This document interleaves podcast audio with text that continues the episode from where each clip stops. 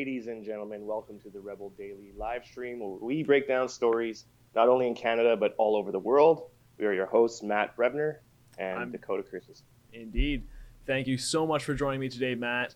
I myself am in the Rebel News HQ studio here in Toronto. We've got Matt Brevner out in Vancouver. So good to be on with you today, Matt. Um, I actually don't, I don't think we've ever hosted a live stream together, have we? I don't think we have. I think maybe there was one uh, a while back with someone else. Maybe it was with Andrew, but I don't think the two of Yeah. us have ever gone at it. So Yeah, so this is g- this is going to be really great. I'm really looking forward to this. And yeah, again, for those of you who don't know the deal, this is the daily live stream. We break down the news of the day for you. We go through a bunch of headlines. We'll give you our own takes.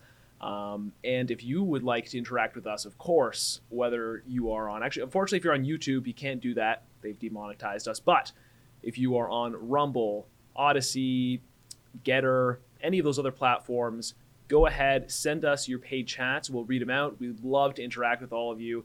So please do. And uh, yeah, I think uh, without further ado, we might as well get in on uh, on some of the headlines of today and the breaking news that's going on. So I think first up on the docket here, Matt, is something that you've reported on yourself in Vancouver um, pretty extensively. I've loved seeing your coverage of this. I think it's a really important issue, and there's a lot of nuance to it. I don't think a lot of people um, have been paying attention to or really think hard enough about. So we've been seeing that in Vancouver, the downtown east side, they've started clearing away these uh, tent cities that have been uh, really plaguing the area, and it's such a significant issue that you've covered so extensively. So I would love to hear your takes on this and have you sort of explain what the deal is, what's going on here in Vancouver. Sure, yeah, I'd love to share. Um, you know, for those of you who aren't familiar with Vancouver's downtown east side, um, for longer than five decades, it's essentially been a hot spot for uh, drug abuse, uh, prostitution, violent crime, gang crime, gang violence, and mental health issues. And essentially, uh, furthermore, in the last two or three years, there have been tent encampments that have been popping up um, throughout the city. Uh, first in Oppenheimer Park, and then uh, just off of Venables, and then back at Oppenheimer Park, and now most recently, uh, tents have been popping up right in front of establishments on Hastings Street. Now that's always been kind of a, a rough area, but uh, since the beginning of the pandemic, it's just become even worse. And you know, I, I, I don't claim to have the answer uh, as to what to do to fix this. However, um, this is a community of people that really need help. And walking down there, you know, it's it's it's easy to just drive by and say, "Oh my goodness," because the, the visuals are just so shocking. But ultimately, these are people, you know, these are someone's. It's cliche, but it's someone's mother, someone's uh, daughter, someone's son, someone's brother, and these people just really need help. And instead of being used for, you know, political fodder or uh, leverage for back and forth, I, I it's be, the, the issue is becoming so big that there's nothing, you know, we can't avoid it anymore. So, anyways, uh, there was a fire at the beginning of July. A church burnt down. Um, the fire uh, media spokesperson Matthew Trudeau, no relation to the prime minister. He was. Uh, they're claiming that one of these tent camps had a propane, a propane tank in it, and that caused the fire of the street burn down on the street. Uh, Sunday. And because of that, the fire team issued a saying that all the tents had to be removed uh, because of fire hazard, fire safety, which makes sense. However, you know, I, I can't corroborate this, but speaking to some people who were actually there on the scene said that they didn't. Uh, some people seem to think that it was an arson. Uh, that's not substan- That's not a substantiated claim. But walking down side, that's that are actually. Um, so, oh, I'm getting some. Yeah, yeah. Sorry, I'm having some issues with the audio there, just a little bit. Um, Sorry, folks. Not- Please do bear with us. Yeah. Sorry, guys. We are having some technical difficulties. We definitely do want to get back in onto the topic because we think it's such an important issue, and there's so much more to come. We're going to throw to an ad real quick off the bat here. Please do stay with us while we get this sorted out. We will be right back. Música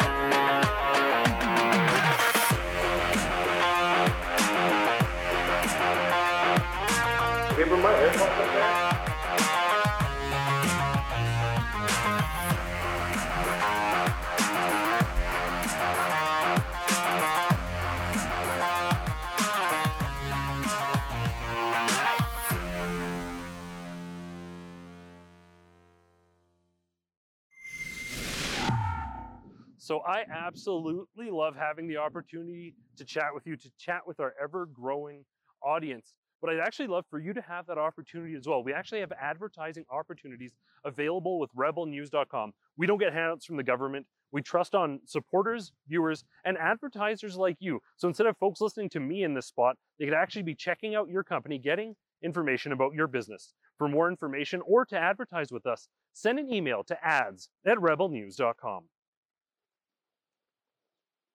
Hey folks, check out the newest arrival to the Rebel News store. Yes, F is for Fidel and F is for father.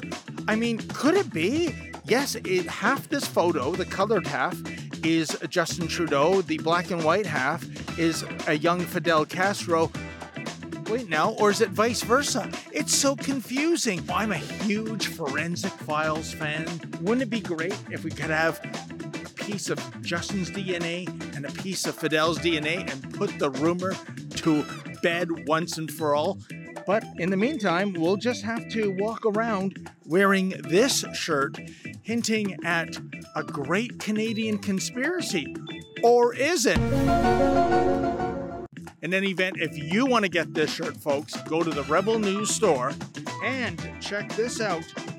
Type in our new discount code, that's SUMMER, S U M M E R, and if you buy two unisex t shirts, you get an additional one for free. What a deal! Like I said, Justin Trudeau, Fidel Castro, as they used to say on the ABC detergent ads, can you tell the difference? I can't tell the difference. All right, I think we have everything sorted. Thanks so much, everyone, for staying with us. Matt, can you hear me? And can I hear you? I can. Yeah. Am I coming All in right, clean? I think Sorry I hear that. you. I hear you all good and clean. That's great. I mean, this stuff happens. Glad Live we got that sorted. Go to live stream. Everything's live, live in studio. Matt in your home studio, as it happens. So thanks everyone for being the best viewers and for being so patient with us as we get all this sorted. Uh, so I guess we were talking about Vancouver's downtown east side and sort of clearing of these massive tent enca- encampments there that has been going on and sort of breaking down the issue because you, Matt, have been covering this yourself pretty extensively. So you were talking about uh, the church fire that had happened, the propane tank that was in the tent, and some people speculating whether there was arson involved. So why don't you take us forward from uh, from there? What you were talking about? Right. So essentially, since that church burnt down, the uh, Vancouver chief, uh, fire chief Karen Fry issued a decree saying that all these tent encampments that had popped up on on East Hastings, spanning about three blocks, uh, needed to be removed because of uh, fire hazard, which you know obviously is reasonable. However, um, these people have absolutely nowhere to go, and these are the people that have nothing or less than nothing. So. Um, while we were down there uh, last week, we heard some some of the people we, we spoke to said they're not going to go without a fight. So I guess that leads us to what's happening right now uh, with a violent altercation between VPD and some residents, which unfortunately I'm not surprised has happened. I'm not sure if we're able to throw to that at all. Uh, the Cold Water yeah, I article. imagine we could pull up that article there. That because the article itself, I believe, is just detailing the fact that this was happening. That the they were beginning to remove these encampments, and that there was essentially a street brawl between the cops and between residents uh, who were there. Because I mean, it is such an intense and heated and complex issue. So I figure, like, if you just read this article, there's not a lot of nuance behind what a lot of the issues are that are plaguing the community and the people who are there on the street. And so I think uh, I think it's it's great to have you talking about this, Matt, because I feel like you understand a lot better than the average person would um, some of these issues that are at play here.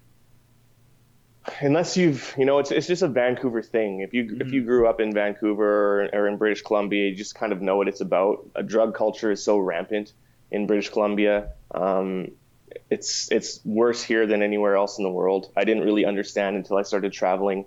Um, you know, when I when I became an adult, uh, how ingrained drug culture, not only abuse but recreational drug use, is in in British Columbian culture. I don't think that's a good thing.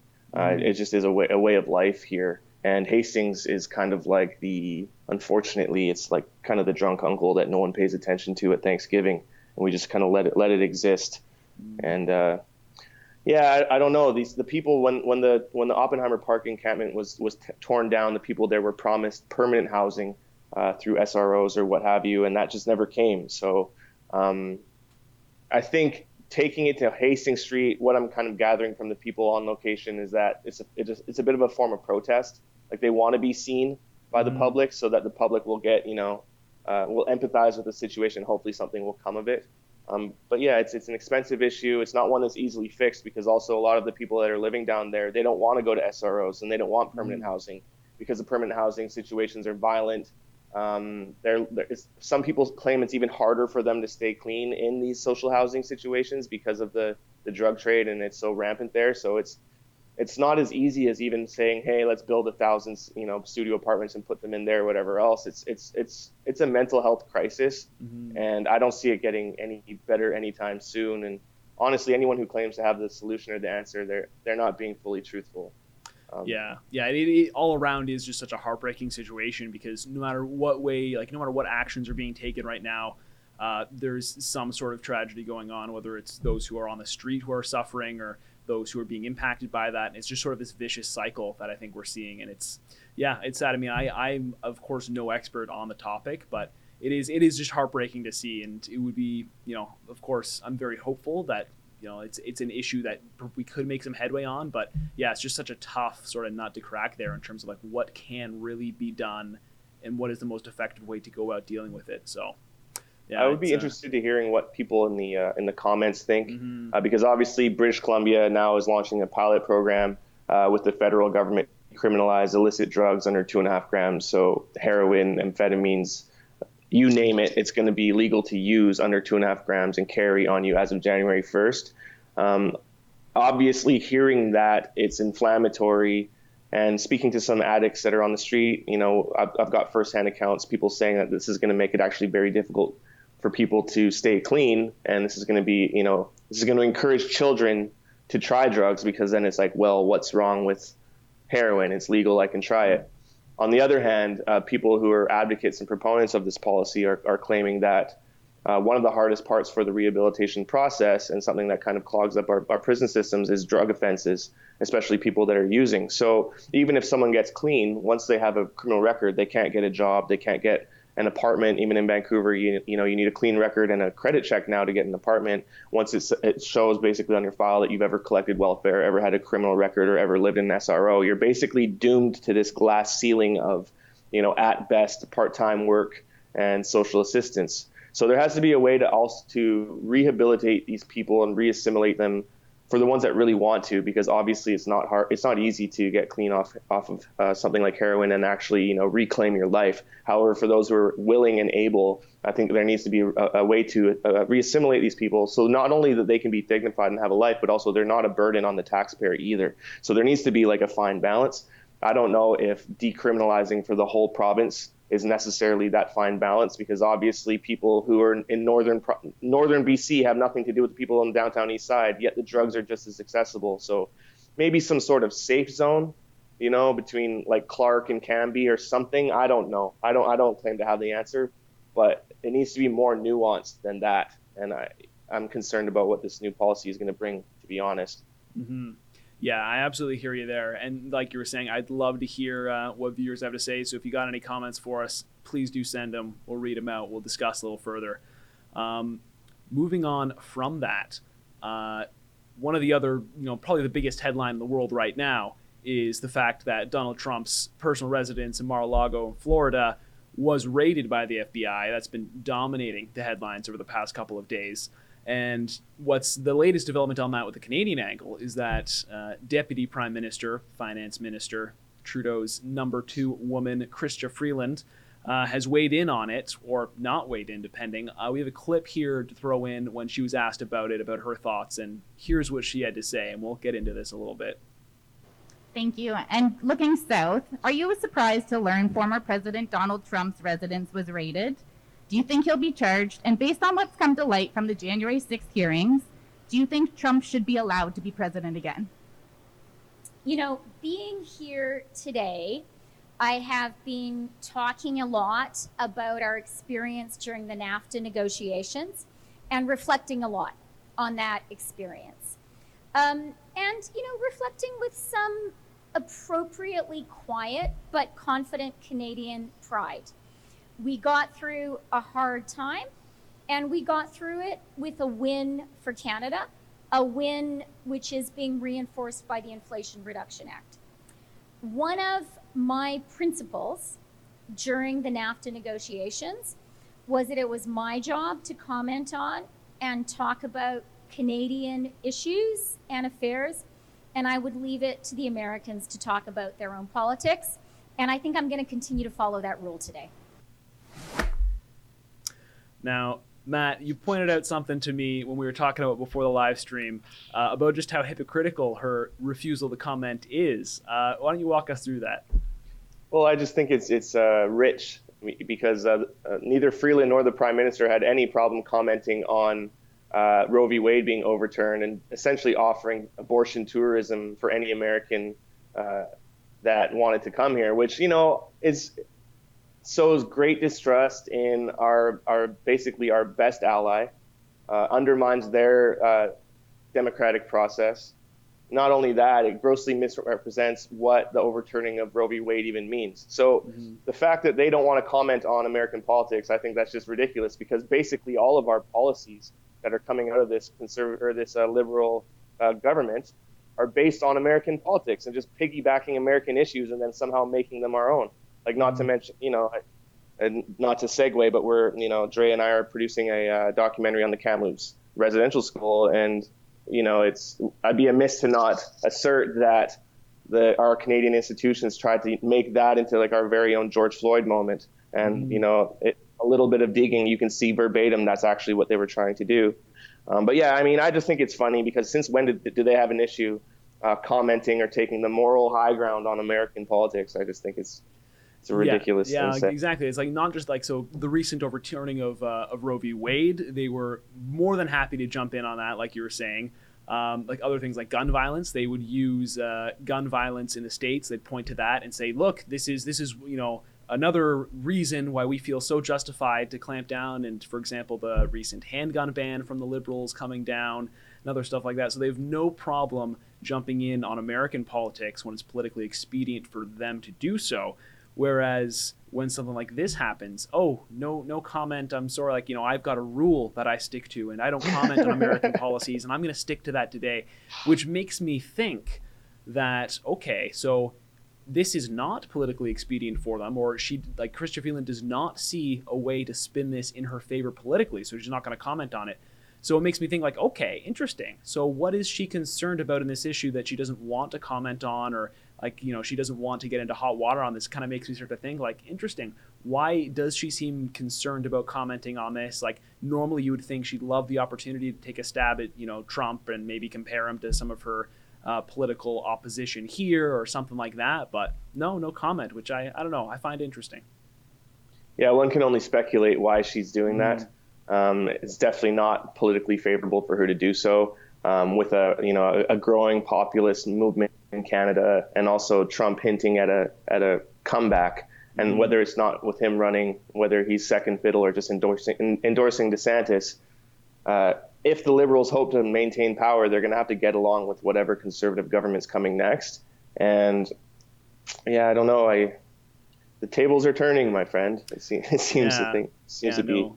This is this is very true. And actually, on that topic, I think that leads nicely into uh, another headline that came out today because so just to give this the context for it i believe it was yesterday or the day before yesterday within, within the past few days jagmeet singh came out leader of the ndp saying that his current agreement with justin trudeau's liberal party because uh, right now they have a, essentially a coalition government going on uh, agreeing that the NDP will throw their support behind the Liberals in Parliament to essentially give them a majority as long as they sort of play ball and throw the uh, the NDP some bones uh, sort of in their own socialist agenda of policies they want to implement.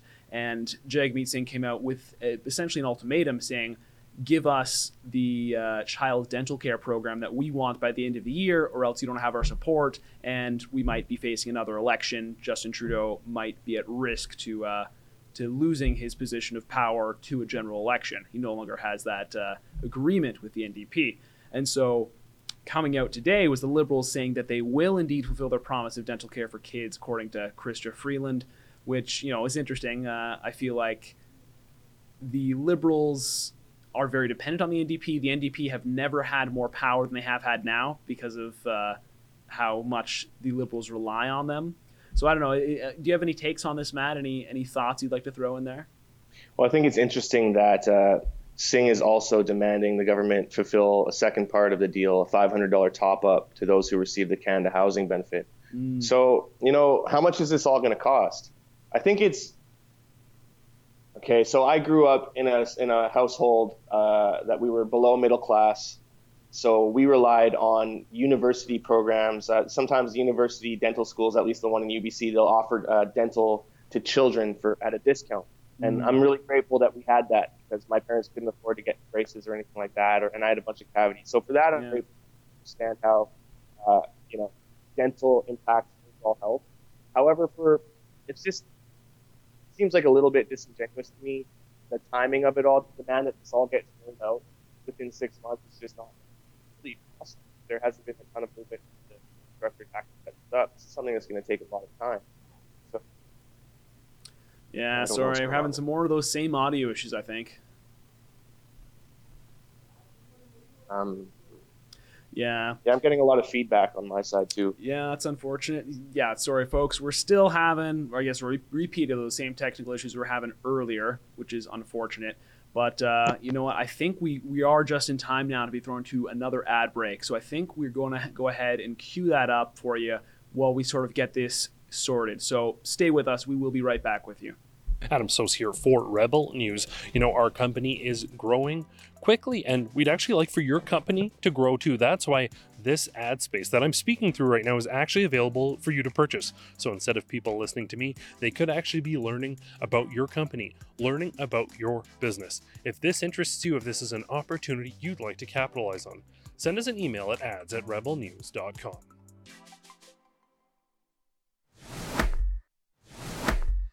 My mug? I know. It's pretty cool. So is this hoodie I got on, and you could have it on too if you check out our special website at rebelnewsstore.com. That's where you can see Freedom Focus hoodies that we have for you beanies, cell phone cases, you name it, all while supporting our journalism where we fight to bring you the other side of the story, as opposed to, you know, being forced by the Trudeau government to fund leftist media out of your taxes. The truth is, without you and your generosity, there is no Rebel News. So, again, if you like the reports that we bring you and that we also fight for freedoms in Canada, please consider doing some shopping, picking up some swag at rebelnewsstore.com. We appreciate your support.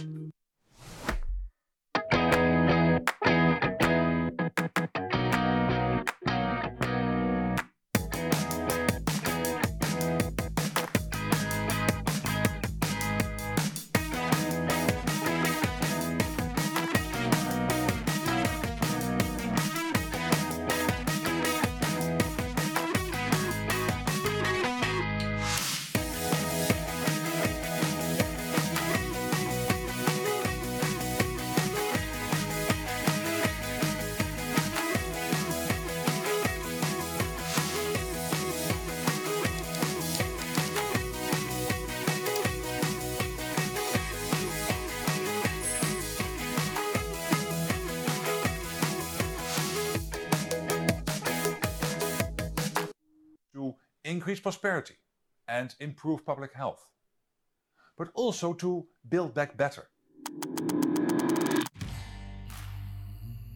If the demands from the farmers are not met, what do you think happens next? I think the farmers will explode. I'm afraid it will, will be a civil war. Civil war is going to start. Up to a civil war? I don't know.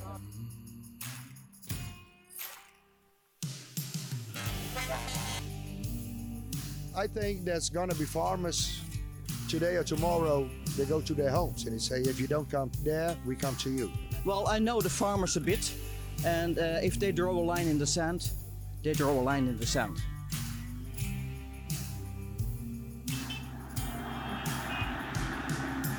I think uh, there's going to be a small civil war. I can imagine it's going to be uh, a lot of mayhem.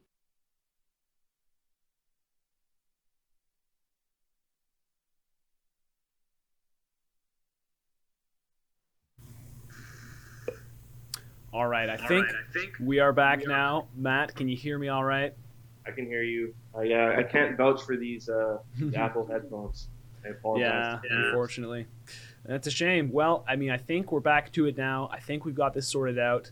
So, I think we're good. I think we're good. You know what? This this stuff happens, guys. It's uh it's all all part of the job. So, I think uh so where were we? We were talking about the NDP Liberal Coalition agreement. We were talking about their dental care plan. And so you were weighing in a bit on that, and that's when your audio cut out. Was there anything else you wanted to say that you were sort of interrupted by our technical issues on? Yeah, I just don't think it's reasonable. It's realistic. I do think that Mhm. uh, I, I don't see why dental isn't included in healthcare. Uh, at least some sort of access to dental is included in healthcare, especially considering how much we pay, uh, Mhm. the average Canadian pays uh, for healthcare. Uh, and I do think it's it's it's vital to overall health, especially since it's so closely linked to heart disease and whatever else. And you know, just like a, a child's self-esteem when they're a kid and their teeth are mm-hmm. rotting out their face and their parents can't help it, like it's a big deal. It's important. However, to insist that this all gets taken care of by the provinces in tandem with the federal government uh, before September is a little bit ridiculous. Mm-hmm. And I mean, Singh must know that. So again, it's just you know using Canadians as political leverage as he loves to do. So I, I, I don't like that.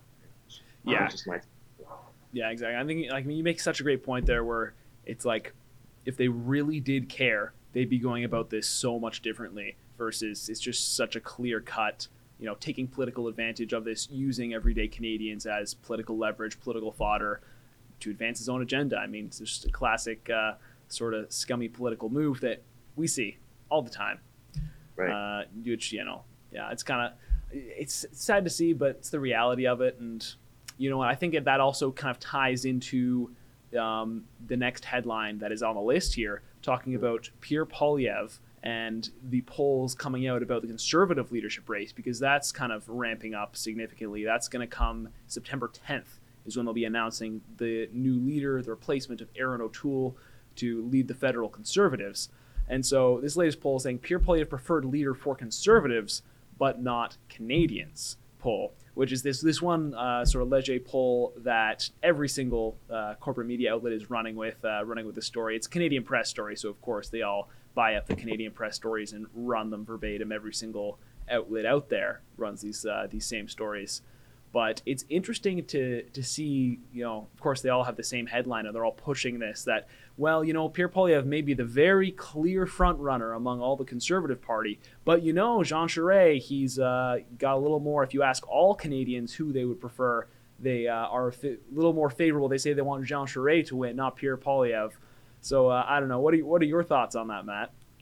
I have a hard time believing that the average Canadian Mm-hmm. who would not vote for Pierre Poilievre would even know who Jean Charest is, Yeah. let alone name any of his policies. So, like, I mean, I don't know. Like, to me, it just seems ridiculous. And, and if that's the case, like, who cares what people who aren't going to vote for the Conservative Party are going to vote for anyways? They're not going to vote Conservative no matter how you slice it. So, to me, this is just like, you know, it's just more of that like sub subconscious conditioning to say, oh no, he's not the guy, he's not the mm-hmm. front runner. Have you ever seen that social experiment where there's 20 people in an elevator and they're face they walk in and they're facing the opposite way, and then there's one person who's not in on it and, and they're facing forward, and facing the door like they're like kind of supposed to. Yeah. And as the elevator goes up and down the floors, more people get off and get on, and they're all facing the wrong way. And eventually, the one person that's not in on the experiment turns around, like, oh, okay, uh, I guess. Yeah. I think this is more of that kind of, you know, mind trick, subconscious conditioning. Like, oh, Poilievre, don't think he's him. He's not. He wouldn't. He wouldn't win. There's no way. There's nothing. In reality, he's threatened uh, back to the state. Mm. They're, they're not. Now, Matt, I don't know if it's just me, but I regret to say I think we're having those same audio issues. Are we? Because I'm having trouble hearing you right now. I'm getting feedback on my end too, so I'm not sure. Yeah. Okay. Well, now I'm hearing you again. But I think uh, think we're good. Say something for me, Matt. Uh, can you hear me? Okay, I'm I not, can- using, I'm not using headphones anymore, so I don't yeah. know. Okay, I can hear that. That was weird. You were sort of cutting out for me a little bit. Hopefully, that was uh, just a one small issue. But yeah, no, I think uh, I think you're right there. And um, what was the point I was going to make there? Uh, yeah, it's interesting how they're saying uh, they're trying to paint it as if, well, you know, the conservatives might all like Pierre Poilievre, but um, Jean Charest has a much better chance of winning a general election, which I think that argument doesn't add up because if you remove Jean Charest from the equation by Pierre winning the election, and then it's just Justin Trudeau versus Pierre Poilievre or Justin Trudeau versus Jean Charest, first of all, I don't know how Jean Charest would actually win versus Justin Trudeau. I feel like he just seems like such, you know, it would be like a classic example of oh, the old white guy boomer versus the, you know, still Trudeau with that younger, hipper sort of presence. I don't know how he would be able to sort of tag it versus I feel like Poilievre would have a much more appealing message for Canadians across the political spectrum because the way he's tackling things is he's actually saying, "Hey, I'd be here to help the working class who's been struggling under inflation and under this all this economic mismanagement." Yeah, I don't know. It, it just seems like uh, seems like a very disingenuous sort of uh, way to try and spin this poll. Yeah, and it's you know it's it's the same line of thinking that put uh, Erin O'Toole in front as a leader. Mm-hmm. Like, why would you vote for for Erin O'Toole if you like Justin Trudeau or you like Jagmeet Singh if you're a progressive? Why would you vote for a fake moderate progressive when you could just vote for progressive? There needs Yeah. to be a stark opposite to the status quo to have a chance, and Mm-hmm. it's just it doesn't make sense to me. And I, I, but honestly, I don't think anybody that's actually paying attention to what's happening in our political landscape would buy this or or Mhm. feel this. So Yeah, no, I think I think you're very right. It's uh, I, I don't think anything like that, polls like that, or anything of the sort, that sort of uh, rhetoric, sort of surrounding the leadership race, I really don't think that's affecting much of it at all. And it's interesting to see if you look at the poll there that the numbers, for the most part, have remained pretty pretty flat throughout the race, and the leadership ballots are already out. People have already, most I imagine, have already sent in their votes. So it seems like pretty well we're just it's a, almost a waiting game at this point. Maybe the the leaders are still trying to rake in some more donations for their campaigns, but at this point, it's you know we'll see come September seventh, September tenth. But it seems pretty clear that Pier- that Poilievre is going to be taking it. So it'll be interesting to see how things uh, play out from there, and whether or not we'll actually have a general election happen anytime soon. Whether or not uh, that Liberal NDP uh, agreement will hold up con- continually, and that plays forward, which is sort of how those two tie in. This Stevens, you know, it, it, this this is almost misinformation because the poll, the sample poll is 1,500 people drawn Yeah. from a representative panel. Okay, so how many people view, uh, you know, or on the Daily and National Post, CBC, CTV, who's actually using this poll to spin their narrative? Mm-hmm. Maybe not more than 1,500 people these days, no, but I, I would imagine a lot more than 1,500 people. So where did these 1,500 people come from? Yeah. How pull this sample size? Were they liberals? Were they progressives? Or like, who knows where they got this sample? So it- it's just, it's not truthful. It's Yeah. not honest. It's not like being completely honest. And I'm not saying that they're liars, but you know, there's, they're taking this poll, which is a sample size of 1,500 people, with who knows how they got these 1,500 people or where they come from, and then using that to say, oh, there's, you know, Charest is more likely to win a general. It's like, this is a, this is a nothing but this is essentially making. Mm. Oh, sorry. I, actually, I think I'm having audio issues of my own here because I uh, did Oh. not hear the last bit you were saying. I think it might be my own personal receiver that's cutting out on me now. I'm not sure. No. Okay, I, here. don't, I don't think we were getting you at all there again. Uh, if we keep having these audio struggles, hopefully they don't continue. But uh, yeah, so we're gonna throw now to a trailer for you. I think. I think we're gonna get this sorted out a little bit. So once again, stay with us. I think we're going to be talking about Matt, the Kamloops documentary that you were referencing before, because we do want to discuss that uh, while you ha- while we have you with us here. I think that's uh, it's it's a really important subject to discuss, especially when uh, when we have you on the stream here. So we're going to throw to that trailer, and then we're going to talk about this. Well, the remains of 215 children have been found in a mass grave in Canada. Many of you know that just over a year ago, the discovery of the remains of 215 children was found at the Kamloops Indian Residential School at the Tecumseh First Nation. But what if I were to show you that what I just said wasn't true, and that in fact, a year later, not a single body has been found?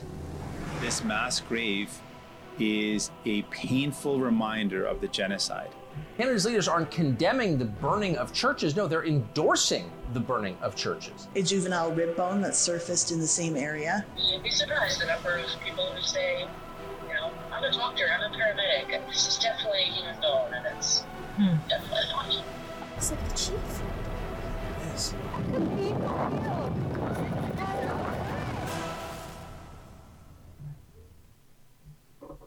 Hmm. Now, Matt, tell Now, us a little bit a little about bit this. about this. This trailer we just watched, this documentary that you and Drea uh, worked to put together. Uh, tell us about the story. Tell us what's so significant about this. when the story first broke that the remains of 215 children were found on site of Kamloops Indian Residential School, um, Drea and I went up to Kamloops just with the intention of hopefully talking to some people who were there, um, seeing if we could get any firsthand accounts of what it was like living in Kamloops during this time, living on or in these schools. Um, but we were met with just obstacle after obstacle. No one wanted to talk to us. Stories weren't lining up. And then following that came, you know, we didn't, we couldn't even begin to anticipate how this story was going to affect the fabric of our of our country. You know, between the 70 plus churches that were vandalized and burnt, some of them burnt down, um, the huge protests. Uh, it even dominated, you know, the the narrative of our our whole election cycle. Uh, we spent more time talking about um, reparations because of this discovery than we did the economy or the pandemic when we were in the middle of a pandemic, and those two are obviously tied so closely. Um, so, you know, flags were at half mast for who knows how long. Um, and the, the public sentiment is that people believe that, you know, 215 kids were found in some sort of mass pit behind a, a, a church that, that was dug by a bunch of heinous, you know, nuns and and priests. And unfortunately, our politicians just kind of capitalized and stoked the fans of, you know, Christophobia and um, anti-colonialism, anti-patriarchy, and used that as again political leverage during our election campaign. So, anyways, Dre and I went up there on the one-year anniversary. We weren't thinking that we were going to get anything. Like to be completely honest, we went up there originally thinking, okay, let's just go back to the school. We'll do a report on the one year, essentially saying still there has been no excavation, still there have been no developments, um, and that was kind of going to be it.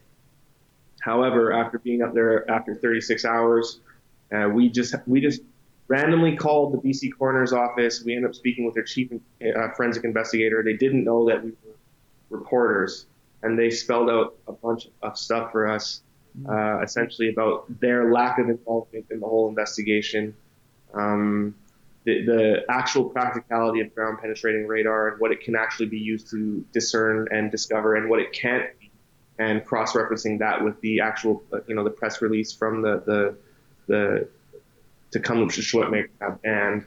Um, we ended up getting a 10-minute interview with the chief, uh, Kukpi7 uh, uh, who had also been avoiding us for about a year. Uh, she didn't realize that the camera was recording, and she gave us a lot. And I don't want to spoil it. And again, I don't- I also don't want it. I need to be clear. We didn't go up there with some sort of agenda to like let's disprove this heinous discovery. I mean, we felt very, you know, at first we felt kind of icky about it because it's it's terrible. And if if, if this if this discovery is true, like it's it's a dark spot on our country, and like no one wants to. You don't want to go into something like that thinking, oh, this is a lie, we're going to go on a mission to disprove it. Like that's not what this was about at all. It's just we weren't able to ask any question, and not only us, other media outlets weren't able to ask any questions. And if you ask any question, it was deemed as disrespectful, at least, you know, uh, possibly racist at most, even though you know Drea is an Indigenous reporter. So that's just not good enough, you know. So essentially, what is about to come out on August 31st is just us going up to camera with the camera for 36 hours and asking as many questions as we can uh, with unconventional methods. And it's truly shocking the stuff that we were uh, we found out. Mm. Yeah, I'm, I'm really excited to check that out because, you know, like we were saying, it's a story that dominated Canadian news headlines for so many months. And like you were mentioning, like the flags were at half mast for, like, wasn't it over a year that flags across the country were at half mast because of this, and then it all turned out to be that what we were told at first was not true. That there was so much stuff that was misrepresented, and so yeah, I'm really looking forward to seeing those uh, firsthand accounts on the ground and sort of getting the side of the story that so many people have not actually gotten. So I really look forward to that. Should be uh, should be quite good. Yeah, I think it's going to be uh, shocking for some people, and you know, I don't, I'm, I'm by no means advocating claiming that you know, uh, uh, cultural cleansing is a good thing, or that residential schools were all in all 100% fine and dandy. Mm-hmm. Although some people have good experiences, a lot of people have terrible experiences. That's not what this is about. This is about the claim of the 215 children, and if they do exist, where are they? Because they need to be, you know, their families need to be notified and, and put at peace for the, these missing children. And also, what does that mean? It, it's it's much easier to roll out such an inflammatory statement Mm-hmm. than it is to roll it back. And I don't expect that, regardless of like the cold hard facts that are in this documentary, all we can do is try to, you know, this is our way of trying to heal the damage that's been done to our country by this claim. And unfortunately, again, it's it's you know officials and politicians using the average Canadian for fodder because like when we're up there, we're talking to people who attended this school and they had fond memories of the school, but now that their fond memories are all overshadowed by, you know, wow, I was living in on top of the graves of my brothers and sisters and I didn't even know it. So the damage and the the perpetuating narrative that uh, indigenous people or people of color in Canada can only be victims and nothing more, I think is very harmful. And of course, we need to, you know, right some of the wrongs that have been done and move forward and and in a way that's inclusive and, and equitable for everybody, regardless of race or gender or whatever else. However, uh, being used in this political chess game that only advantage that only advantageous players, like that needs to stop. So um, I'm hoping that uh, that heart shines through the. Mm-hmm. Yeah, for sure. Well, yeah, again, it's such an important issue, and like like you were saying about how like the way also the way this story was sort of perpetuated because you know you mentioned the government officials the politicians everyone who sort of attacked this story or really tried to push it with an ideological frame to it with a bit of a, a bent in the way they pushed it. Um, it was just, it's just incredible to see the contrast between that and a lot of the facts you're finding on the ground. And i think that kind of uh, that ties into sort of the next headline i'm seeing on on here. Uh, talking about the mainstream media pushing that with the CBC. Uh, apparently, CBC to spend even more of our taxpayer dollars on diversity quotas, which is a whole other issue in itself. So let's uh, why don't we throw this article up there from our friend Spencer Fernando. CBC to spend even more of your taxpayer dollars on diversity quotas, and yeah, like the sub headline says there, the idea of merit-based success is completely absent in the government, which I think is something we're so plagued with, especially in Canada. It's like at every single level of our government, anything that has any air of officialness to it, um, really has deeply ingrained, like really rooted in it, identity politics and diversity for the sake of diversity, and you know the idea, the even just even the mere thought of meritocracy in any sense isn't even considered. So I don't know. I, I think that's shocking. Do you have any like key takeaways from the story there that uh, you think are significant to touch on? I mean, it's just it's not surprising to me. Um, here's the thing, you know, saying that 30% or over 30% of all programming needs to be uh, LGBTQ, visual, minority, racialized producers, producers with disabilities. Okay, sure, that's fine. But what about political meanings? Mm-hmm. Like, are you going to have a uh, you know a, a, program produced by staunch Black conservatives? Yeah, I don't, I don't know, or uh, disabled Christians. How about that? How about we? How about, the, how about the, the, CBC makes a program about that? So like, it's just this again. It's just like you touched on. It's this identity politics, assuming that all people who are brown, all people who are gay, trans, all people who are disabled, all fit into this political bubble, and that's just just not true. And you know, all you need to do is hop outside of your bubble, realize that. And again, this is just stoking more division. I think. Yeah, well, no, absolutely, and I think that reminds me of a, a story uh, Sheila did. I think it was the other week where she was talking about how the CBC uh, like she did an access to information request. She found that the CBC had a blanket vaccine mandate for any CBC employee, anyone in the studio audience there, any panelist who's discussing things in the CBC, any contractors who are working, anyone who came anywhere on or near a CBC facility anywhere in the country, even when like the government didn't have vaccine mandates, even when it wasn't the law, they had these vaccine mandates in place. And I think that sort of speaks to the idea of, yeah, here's your story there.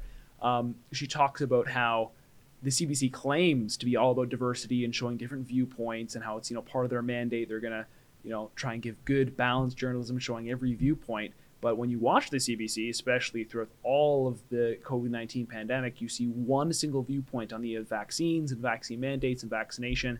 And they sort of create this narrative that there's this one consensus across the board that nearly every single Canadian is in favor of vaccine mandates. And how could you not be? How could you not think that, you know, that vaccines are the way to go for every single soul and there's no exception and it's just completely uniform? She points out that, well, if you're not allowing any single unvaccinated contributors or panelists or any members in your studio audience or any employees at all, and you're kicking out anyone who has not taken the vaccine, then you are completely cutting off this massive segment of the Canadian population. I think to this date, around five to six million Canadians, somewhere around there, remain unvaccinated, which I think is very significant considering the pressure from all sides to take the vaccine, regardless of your views on it there's so much pressure that most people will have buckled to that. So I think that's an incredible number.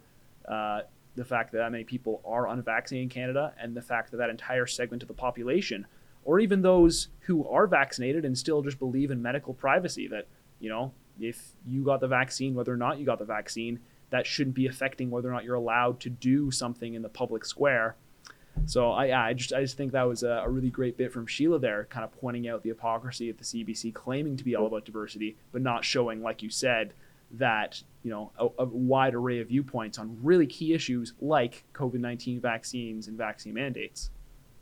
And, the, and, one of the main problems with that specifically, although there are dozens of problems with that, mm. that by claiming that there's only one viewpoint and taking a dogmatic approach to something that's obviously nuanced as you know injuries and and lawsuits and whatever else roll out.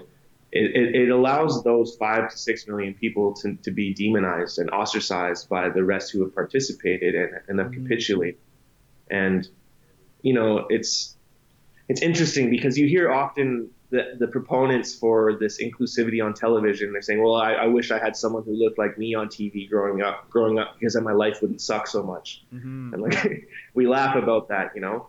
However, in this in the era of the pandemic and you know misinformation and weaponizing truths, weaponizing your truth and my truth, it's actually created this. You know, we saw a second-class citizenship in Canada develop with five to six million unvaccinated people, and I don't really see that going away.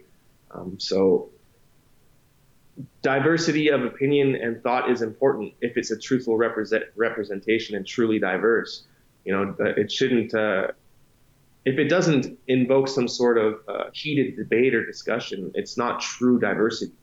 This idea that we are all homogenized and we all should get along and, and diversity is, is purely aesthetic, like the color of skin or, or sexual preference is just, it's wrong at its core. It's just not, it's not the truth. So, yeah, I forget where I saw this, but it was just the other day. Saw something, it was some sort of study into political polarization in the United States and they were kind of talking about the idea that one of the reasons that there's so much polarization in terms of people looking at the other side of the political aisle as you know some sort of stereotype of oh you are this you know if you're looking at the democrats oh you're just you know these emotional over emotional people who completely just go off of how you feel. You're you don't care about any of the facts. You don't care about effectively running the country. You just are going to let it run into the ground because it makes you feel good. Whereas democrats look at republicans as you know the old white men refusing to accept change and sticking their feet in the ground and all of that and we're super selfish uh, and it's sort of those narratives and those stereotypes are perpetuated by both sides because increasingly people aren't mixing with the other political side. There is like, we kind of stick to our own echo chambers and our own sort of circles, and we refuse to run outside of our own political circles. And there's no more real exchange of ideas in the political square like you would have back in the day. Like if you throw on a news cable program today, you are so much less likely to see genuine debate with people featured from different sides compared to how you would have you know a couple decades ago. Because nowadays it's like who's going to have on someone who people claim is oh you're just some Nazi because you're a Republican or you know oh um, if you're a Democrat you're just some socialist commie you want to you know run our country into the ground. It's like there's just so much name calling and polarization, and a lot of that comes like you're saying when you can have that exchange of ideas, diversity of viewpoints. So I just think it's such an important, prevalent issue that's all throughout our media landscape and sort of how identity politics has really been having those negative influences on every aspect of our society. Right, and unfortunately, you know the those who are capitalizing off of that sort of you know that ex- that uh, vicious exchange or lack of exchange of ideas. Mm-hmm. You can only push, you can only pull a rubber band so far before it either slings back or it breaks. Mm. And you know, in a time when we're seeing the uh, president of the United States House being raided by the by the FBI on what many are calling fluff, um, I am concerned. I'm concerned that we're, we're pushing our you know this this North American freedom experiment too far to a place that you know it, it can't it can't survive. Uh, I'm reading a book by Ray Dalio right now, who is uh, one of the, the lead economists for uh, a massive hedge fund, uh, Bridgewater Associates. Mm-hmm. And he, re- he, released his book just after January 6th. And he was saying basically how um, him and his, uh, his Ivy League uh, strategists, which is how they decide where they're going to allocate funds and money, have determined that there's a 36% chance as of January 6th that the United States will divulge or devolve into civil war. Wow. And that's for the latest accounts with, uh, you know, obviously Roe v. Wade. That's before Ukraine. That's before mm-hmm. any of the things that have been happening and dominating our, you know, our day to day, our news cycle. Um, but the product of that is the reason for that is essentially it's being stoked by it's populism, it's poverty, and it's it's a, a lack of accountability by the media and government overreach into the media. And once you kind of start this train and this, which is underpinned by excessive money printing and people not being able to provide for themselves, everyone needs a you know you need someone to blame. Mm-hmm. So I, I, I am concerned about what the future holds. I'm concerned for you know my niece. I'm concerned for what this looks like, and yeah, I don't really know. I don't really I don't have the answer, but we need to be careful to be mm-hmm. dignified in our opinions and, and at least allowing others to, you know, voice their opinions, even if they're incorrect, without resulting to ad hominem or whatever else. Because you know, if if if I'm if I'm being called a Nazi and I'm calling someone who disagrees with me a dirty communist, like people are going to react. You know, mm. people are going to start doing. Uh, the the average protester is going to become a little bit more radicalized as these things. You know, it's like if you think that the world is going to melt in five years, if we don't stop burning fossil fuels, well, then you should probably do something about that, right? Mm-hmm. Like, if you actually believe that, if you actually believe the world's going to end, why wouldn't you tie yourself to a tree or lay down on the highway? Like, that's the least you could do. Yeah. You know, so, eh, it's concerning. Yeah, it's it's very true. It's very true, and it's like I, I always say, you know, put people over politics, and it's it's pretty easy to say that pretty hard to practice it, especially when you're in very involved in a political sphere. When you have those right. core beliefs, like you're saying, like if you genuinely believe that the world is going to end in five years if you don't do something to drastically reduce emissions, and then you see these people saying, no, that's completely ridiculous. We're not going to do that. You see them as being just in denial to what's going to happen. Um, of course, you're going to do something drastic. And same, it goes both ways. Both sides kind of see the other as, as uh, you know ready to perpetuate some sort of crisis. And I think it's we are seeing a pattern of that's escalating. We're seeing more and more people really thinking the other side is out to get me. They're out to destroy the world, and therefore drastic action is necessary. And it just keeps pulling right. people apart, and it keeps raising tensions even more. So yeah, like you were saying, there there is a lot of concern there. I mean, I'm still very hopeful that some way, you know, like you're saying with the uh, the rubber band, it can either snap or it can bounce back. And hoping so, there's some way we might be able to just ease the tension and let it go back. I don't know, because uh, hopefully we don't end up pulling that rubber band too far. But so you know, I'm I'm like you said, concerned, but also there's some optimism there that I don't know what it would be, but I feel like there has to be something that could help us to uh, you know ease things, let things cool off a little more before uh, before the world ends. Hopefully, you know. yeah, we can only hope for that. Yeah.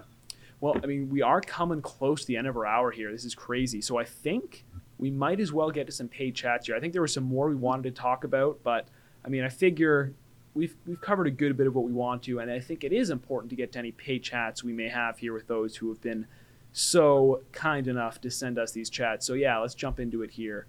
Uh, Frasbo says, "Lol, breaking news: Trump says he never wanted to run for the 2024 election." But now that you have invaded my private, beautiful home, I'll run now and I'll work harder and harder to win. Join me, lol. Yeah, I uh, I think that's interesting. Like, because you you had so many people looking at Trump and kind of saying like, oh yeah, he's yesterday's news now. You know, after he uh, is now sort of going in more into the shadows, he's off Twitter. He's just got his Truth Social, and people are saying, oh, his base of support is kind of falling apart. But something like this, where the FBI raiding his home for what a lot of people believe to be just like you're saying, just fluff.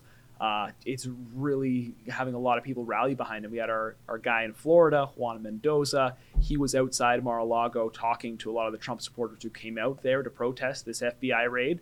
And uh, yeah, they were really, really fired up. And there's a lot of people who are now rallying behind Trump just because, like, I guess it helps to to sort of push that anti-establishment sentiment because that's what Trump represents I think to those who support him. He is someone pushing against the establishment and people like that. They like that you know he's pushing against things like you know they look at the FBI and the Department of Justice and they think that they're quite corrupted uh, it's been politicized in how they're doing things or you know they see them raiding Trump's place but then not really doing anything about Hillary Clinton or Joe Biden and the Hunter Biden laptop scandals and all of that.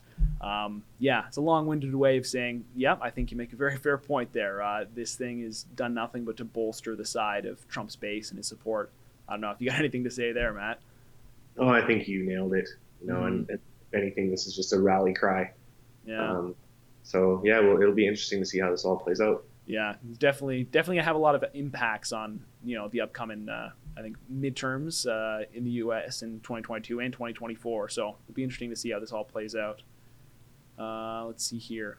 King seven seven three four. Does the rainbow community get bent out of shape when you move your outdoor flowers to a new planter? They're being transplanted. Hmm. I think I saw one of these jokes last time I was on the live stream talking about the transatlantic ocean. Not you know not a bad one. I don't know. I don't know. Matt, what do you think?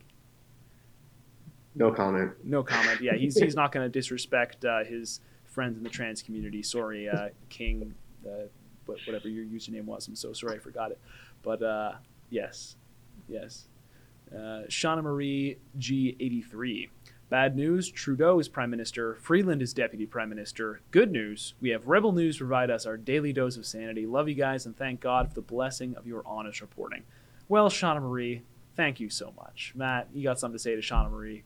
Yeah, we can't do this without you know you guys. So thank you. Uh, we are a product of, of you. You know, we are uh, we are filling the void. So yeah, please keep viewing. Send us tips. There's stories you want us to, to cover, and please know that none of this is po- is possible without you guys. So uh, all the donations help. Uh, every mm-hmm. every buck adds up. So yeah, thank you so much. Yeah, so grateful to our very loyal viewers uh, King7734 again.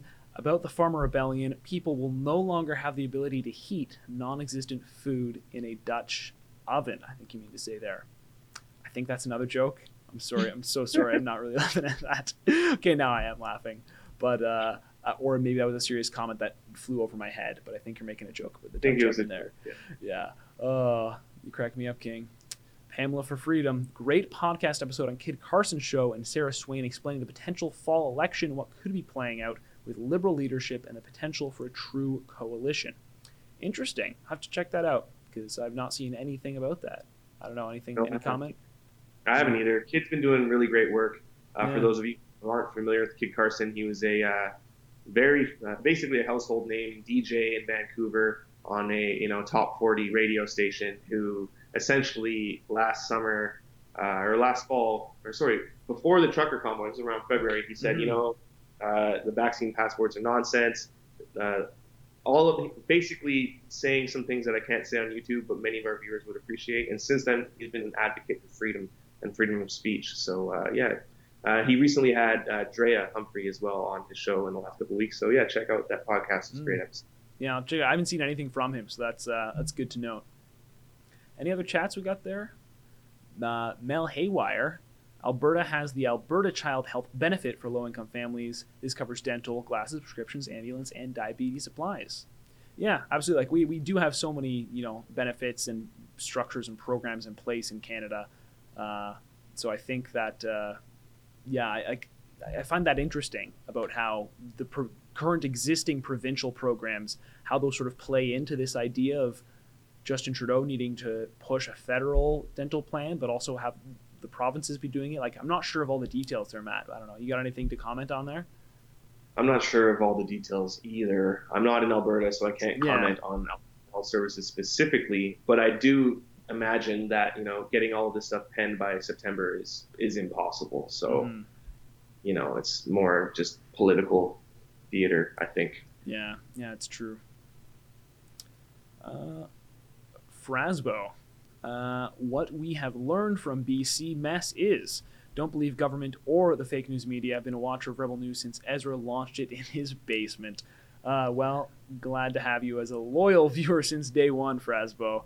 And uh, yeah, it's true. There's just there's so many. It's like that's why people are so skeptical of news these days, is because there's so much more narrative and agenda pushing and sort of ideological harping rather than just genuine level nuanced reporting and actually talking about some of the complex issues that are far from black and white as they're portrayed by different outlets.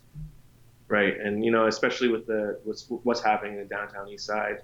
Uh, when I've been uh, is I've been down there a few times now, and I don't claim to have all the answers. I just, you know, I don't want to hear what CBC says about what the locals think. I want to hear what the locals think. Then you know, let you guys decide, and, and not insert myself into the situation, but just observe it and you know, dignify people with you know, looking by looking them in the eye and having a conversation with them, whether they're you know, a politician or homeless. They're still, uh, in, in my in my worldview and in my beliefs, they're still, you know, one of God's creations, and they, they deserve that eye contact. So, yeah, if you guys appreciate that reporting that we've been doing, uh, let me know. I'd love to cover more in that area. Uh, Yeah. I know I, Yeah. I sure love it personally, like that sort of like human interest type stories and like just going out onto the street and genuinely trying to connect with people and ask them real questions. I really love that because I feel like that's like we were talking about sort of breaking through echo chambers and I feel like when you focus on people's humanity and people as an individual and have genuine conversations like that, I think it helps to break down those walls and that polarization. So I'm a fan. I Yeah, I think agree. uh, I think it's good stuff. But uh, oh, here we are. DRB one three one three. 11th June 2008, Prime Minister Harper in the House of Commons gave an apology for residential schools, a royal commission followed, and $2 billion paid. Why apologize two, three, four, five times? I think you make an excellent point. Yeah, that is true, and that's something that has gotten very little attention during this last revelation and news cycle. And you know, without giving away too much, um, it is my understanding that there are currently no plans to excavate any of these sites. So I will leave it with our very intelligent viewers to think about why that might be. Yeah. And like my, my one comment always on the residential school thing, especially since the latest uh, sort of push uh, that we had since that sort of discovery, the 215 bodies that uh, you know that whole breaking story that was really pushed. I remember thinking at the time like, how is this news to people? Like I guess the new thing was they were saying, guys, we actually found bodies, but I remember thinking like. None of this is news to me. Like I learned about this growing up in school, being told about you know so many of the horrors that so many people experienced in residential schools, uh, you talked about the like I remember talking about the Truth and Reconciliation Commission when it came out in 2015, and about their estimations that thousands of children had ended up dying in the schools, whether it was from different diseases or from uh, you know not being treated well enough uh, in certain areas, given proper care, or whether it was from abuse or you know uh, other terrible tragic things like that. But I just remember thinking like like people reacting as if they were learning about that stuff for the first time, and I guess a lot of them were, but yeah, I just remember thinking like this isn't really news to me. Like it's it's terrible this revelation, but I I already kind of knew this, and then sort of coming out that the bodies they thought they found may not have been the bodies they thought they found. So Right. yeah, And you have to really, you you just have to zoom out and look at the timing of all of this, Mhm. right? Look at the pandemic, look at the excessive spending, look at Black Lives Matter and George Floyd protests in the States, and look at our election, and then look at this discovery and ask yourself who benefits from this narrative and how does it all fit together? hmm that's the conspiracy theorist in you, Matt. What can I say?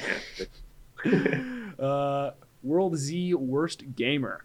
Or World's Worst Gamer. World Z, I don't know, came to my mind. World War Z, zombies, good stuff. Anyways, uh, capitalism is the issue. So many things that would enrich people's lives truly are hidden behind paywalls. Till that goes away, the world will always be shit. Well, thank you, World's Worst Gamer, for that bit. I'm not sure I agree with you there. I wouldn't say capitalism is the issue. I think there are many, many issues uh, there. I mean, paywalls are always annoying. I agree. I uh, I've never been a fan of paywalls, but you know what? Sometimes if someone has a good product, it's worth paying for. It's worth paying for. And uh, please tell me what is the better alternative. That's what I'd like to hear. Yeah, I you know I have this issue with people who claim that capitalism is the the uh, the problem with all things that ail us because I think it it uh, discounts the the inequity and the frailty and the corruption of the human heart, thinking that some sort of benevolent leader will come and just make everything better. And, and I just, it's too much power. And I think capitalism, although it, it is broken in some areas, it is a great equalizer and it's been proven to lift more people out of poverty than any other system. And I think we're broken. So we're deserving of a broken system. But You know, I- I've I- never heard I've never heard put that way, which uh, I kind of like. Man, I kind of like. I think like the system is reflective of us. You know, and uh, yeah, you're so right. Well, I think I think that's it for chats. I don't think we have any more. Think we're good. So, and that's us. Five past the hour, nearly on time. I don't know, Matt. Thanks so much for joining us, and uh, I had a great time despite all the technical issues we ran we ran into. I think we had some real good discussions there. Hopefully, viewers, you forgive us for uh, our own failures and slipping up there. Most of you, I think, fully understand. You're all the best for uh, staying with us up to this point. So. Uh, until next time, we do do this every single weekday. We got rotating hosts Monday through Friday, noon Eastern Standard Time. That would be 10 a.m. Mountain Time if you're in Alberta. If you're in BC, that would be 9 a.m. is when we start. Making sure I hit all those points there. Uh, make sure to join us next time. Until then, you know what? Keep it all together. I hope you stay safe, stay free. Matt, until next time, it has been a pleasure. it was been great. God bless you all. Thank you. Cheers.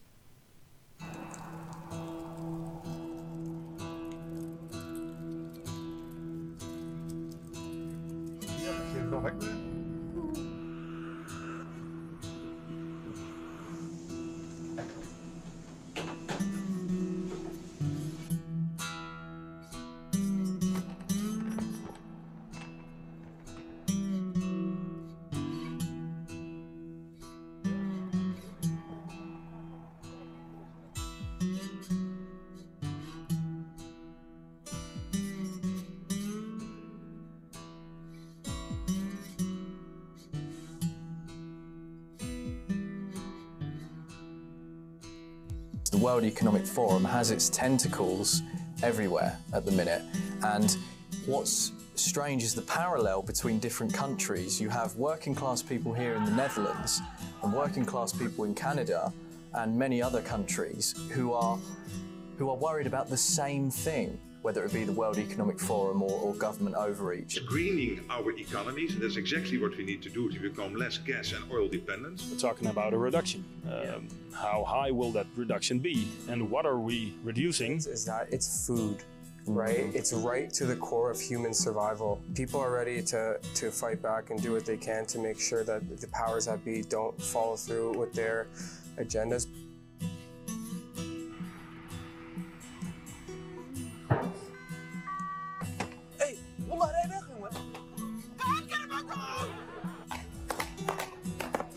They see now what's happening, but you know, we see the light. And that's that's the reason why we do this. And we are all one team, one job, you know? You know, we are humans, we are not uh, criminals.